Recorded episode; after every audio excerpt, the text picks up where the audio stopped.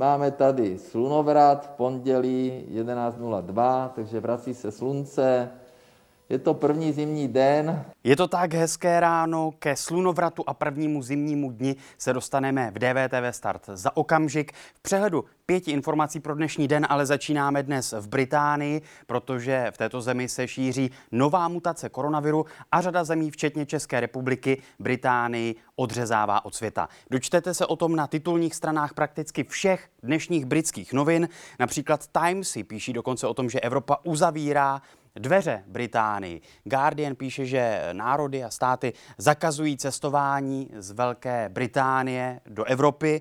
Dočtete se o tom také na titulkách třeba Telegrafu nebo bulvárního plátku The Daily Mirror. Well, the latest developments have sparked bans on travel from the UK into several countries, including France, which is barring arrivals by air, sea, rail or road, including freight.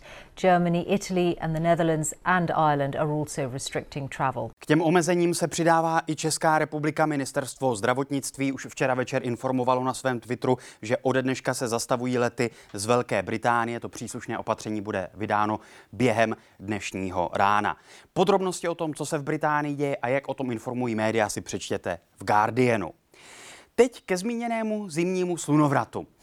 Letos bude mimořádný, na obloze bude úkaz století. Planety Saturn a Jupiter se dnes odpoledne po setmění přiblíží k sobě tak blízko, že to bude vypadat, že na obloze svítí jedna hvězda. No a podle nejpravděpodobnějšího vysvětlení se vlastně něco podobného stalo v roce 7 před naším letopočtem, kdy tento úkaz bývá označován za betlemskou hvězdu. Jde o ojedinělý astronomický úkaz, něco podobného jsme zažili naposledy v roce 1623, ale takto viditelné, jako to bude letos, bylo naposledy v roce 1226, čili po téměř 800 letech můžeme na nebi dnes odpoledne v podvečer sledovat takzvanou betlémskou hvězdu.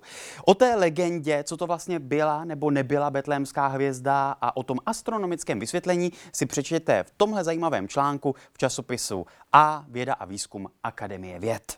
No a betlémskou hvězdu pravděpodobně nebude kvůli těm podmínkám meteorologickým dnes možné sledovat úplně běžným okem, ale Planetárium a hvězdárna hlavního města Prahy to pochopitelně budou přenášet v přímém přenosu a na sociálních sítích. Dnes od půl páté můžete to sledovat na Facebooku a na YouTube. Konspirační teorie jsou zajímavé v tom, že nám sice hrozí nový světový řád, ale nehrozí úplně hned za našich životů. Je to něco plíživého a my na to jenom upozorňujeme. I o tom mluví v rozhovoru pro Alarm folklorista a etnograf Petr Janeček. Je to velmi zajímavé čtení, velmi inspirativní rozhovor o konspiracích jako o novém folkloru, o populistech, o proměnách folkloru, o tradicích. Petr Janeček teď aktuálně také na svém Facebooku zveřejňuje ukázky ze své nové knihy Černá sanitka znovu v akci.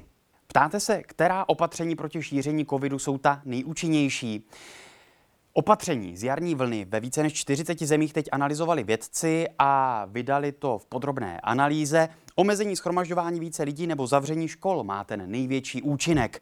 Na té simulaci si můžete vyzkoušet, jak zrádné je to reprodukční číslo R a jak vypadá exponenciální nárůst, že i při reprodukčním čísle třeba 1,2 20% snížení šíření nákazy má přesně takovýto efekt.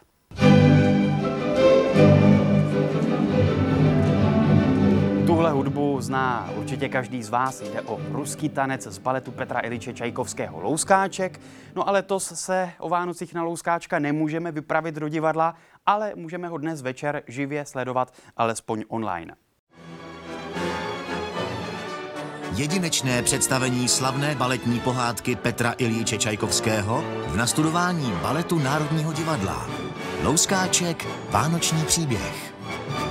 Přímý přenos 21. prosince na Artu. To je pro dnešek vše. Přeji hezký zimní slunovrat, pěkný den, úspěšný týden. Těším se opět zítra.